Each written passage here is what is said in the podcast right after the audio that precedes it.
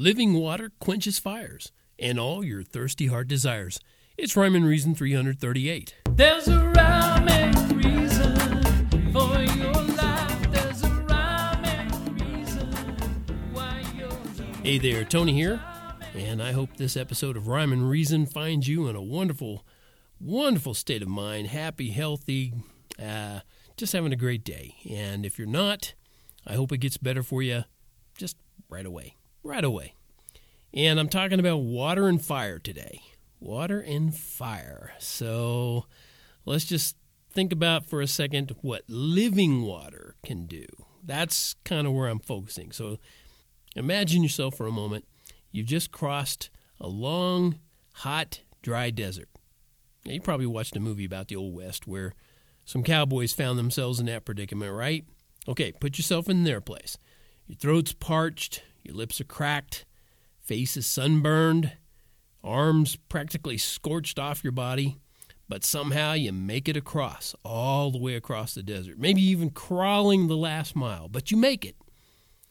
And then you fall face down in the sand, almost within arm's reach of a small oasis, water just ahead. Then suddenly, a blurry, shadowed figure lifts you up and offers you living water. Huh? What kind of water lives?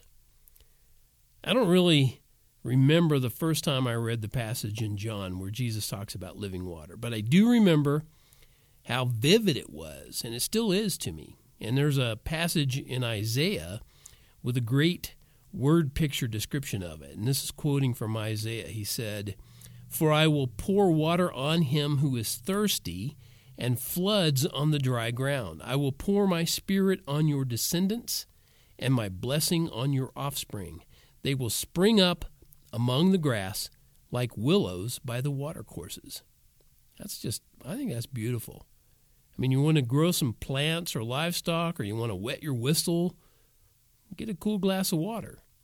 But when you want to feel a bright, sparkling fountain like it's flowing up inside you, ask Jesus to give you his living water.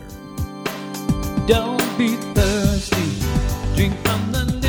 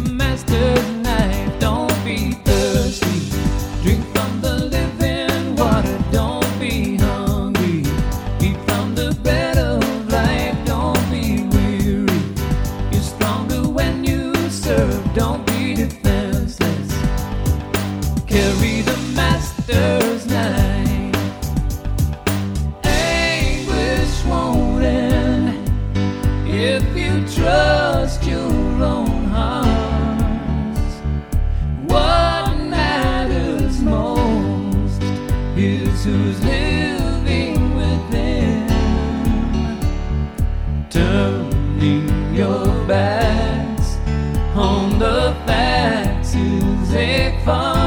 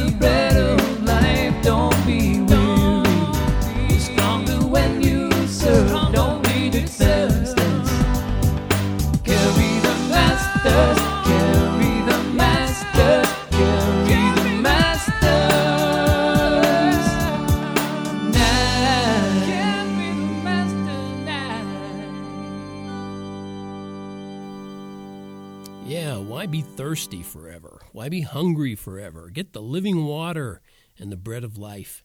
I'm going to finish up this episode of Rhyme and Reason, brought to you by TonyFunderberg.com, as always, with a poetic uh, homage.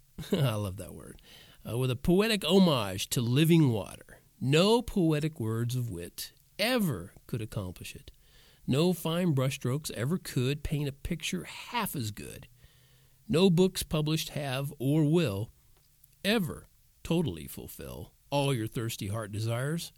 Living water quenches fires. And no song can quite compare with what's waiting for us there. No creation ever can manifest a better plan for repairing broken souls as decisions take their tolls. Grace completes what law requires. Living water quenches fires. How can water live, you ask? Well, it takes a special flask, one made from untarnished clay, glazed in such a perfect way as to never fall or break, made for someone else's sake. Holding flames your mind acquires. Living water quenches fires. And that does it for this episode of Rhyme and Reason.